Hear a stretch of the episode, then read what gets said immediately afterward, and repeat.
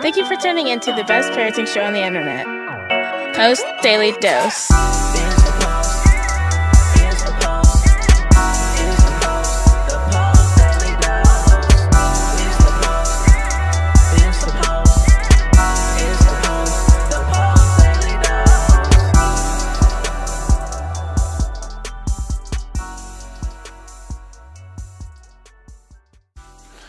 Good evening, Facebook family. Welcome to another episode of Post Daily Dose with me, your trusted parenting advisor, faithful guide, and servant on healing journey. What's my name? Big Papa Bryan Post.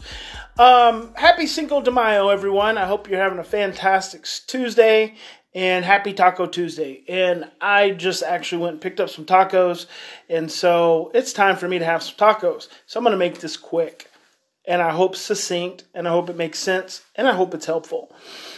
Um, the title of tonight's daily dose is Stress Causes Confusion and Loss of Memory.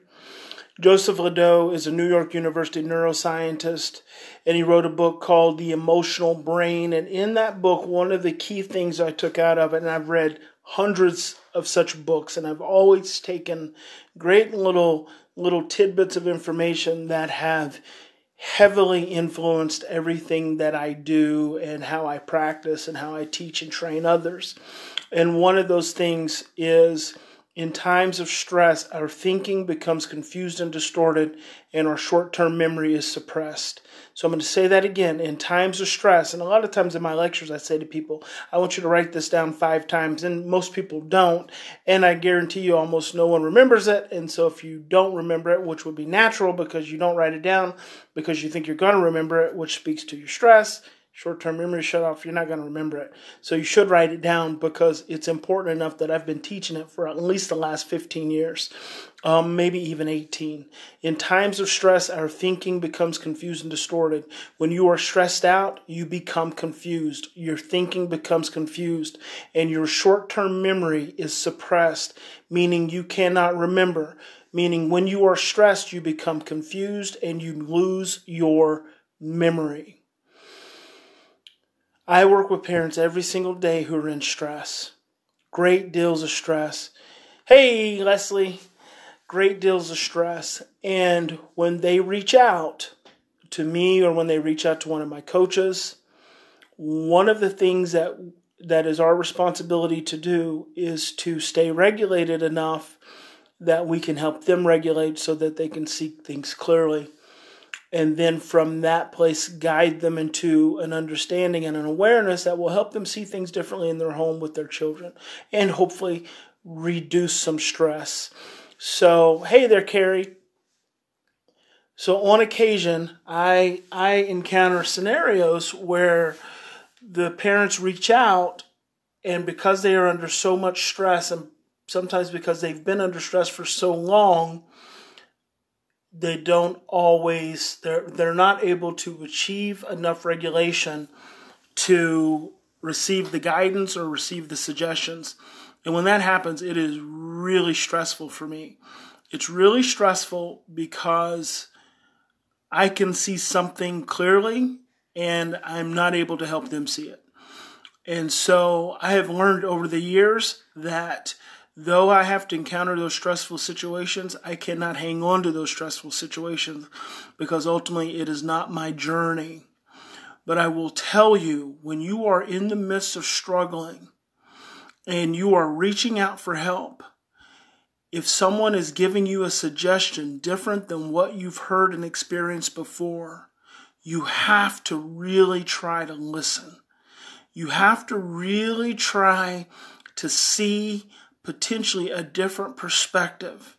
And it is it is for me it's anytime i've struggled in life anytime there's been something hard going on or i've gone through challenging times i always ask myself what is the opportunity to learn in this moment and instead of looking at it as just some constant struggle, I look at it as I look at it as an opportunity to grow. And in order to grow, in order to learn, I've got to realize that the stress I'm experiencing doesn't have to be bad. Stress does not have to be bad. Stress can actually be very good. It can be the fuel that takes you to the next level. I've got another mom who's been going through it for the last two weeks. And today, she said, marked officially 24 hours since they'd had any kind of outburst. And she was excited and actually a little bit mesmerized. But I kept telling her during the two weeks, this is a good process. You're going to get through it. And sometimes I'd get a little stressed too and a little worried. But all I have to do is breathe and keep my thinking and keep my short term memory activated. In all the years that I've traveled and talked to, to so many different audiences, people have always asked me about medication. And a lot of times they say, Well, what are your thoughts about medication? Hey there, Lala. And let me be honest with you. I got to the point where I didn't even want to talk about medication because I'm not an advocate.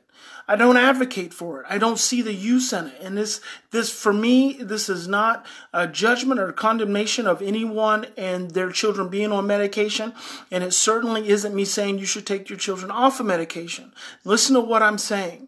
I've always said before you should put a child on medication or before you should increase their medication, you should exhaust all environmental and relational possibilities for change. So before you rely on medication to be the change, do everything you can to change the environment. Do everything you can to change the relationships that surround that child, that surround that family.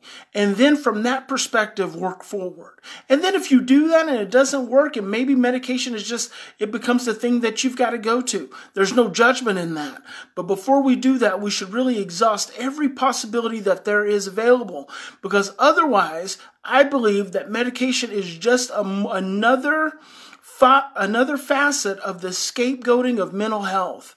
We take children and we blame them for all the stress we're experiencing when in fact children are a byproduct of all the adults in the systems around them.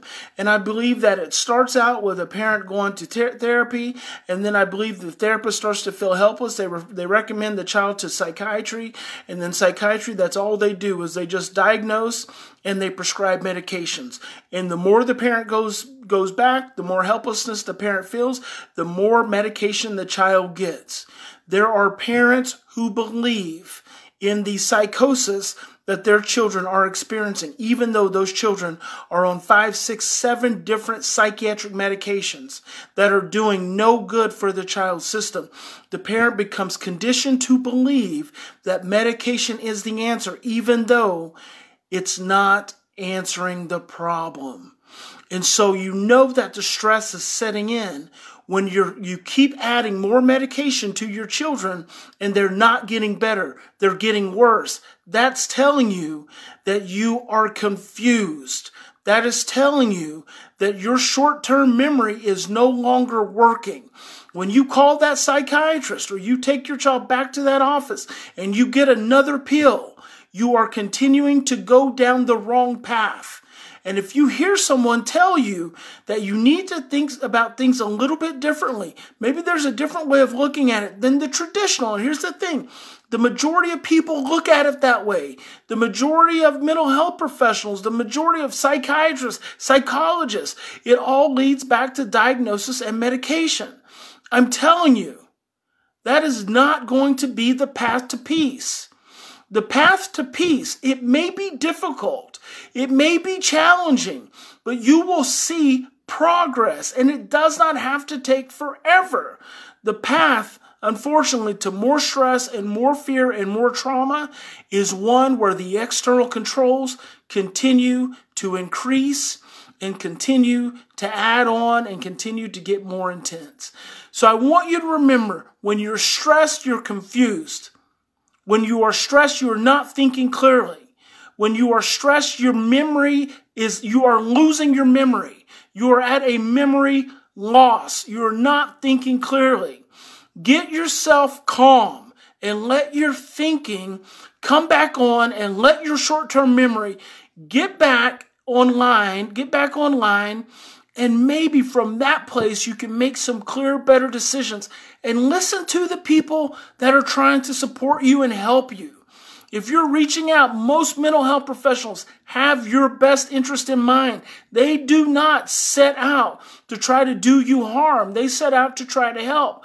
But if what they're recommending is just creating more stress and creating more fear, look somewhere else. Happy Cinco de Mayo. Remember, in any given situation, we always have two choices.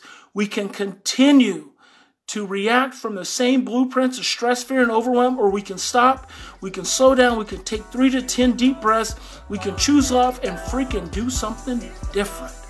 God bless you. Big Papa loves you. We'll see you guys tomorrow.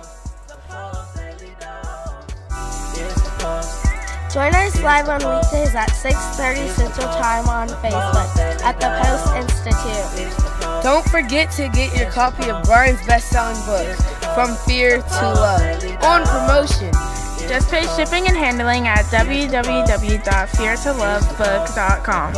That's www.feartolovebook.com.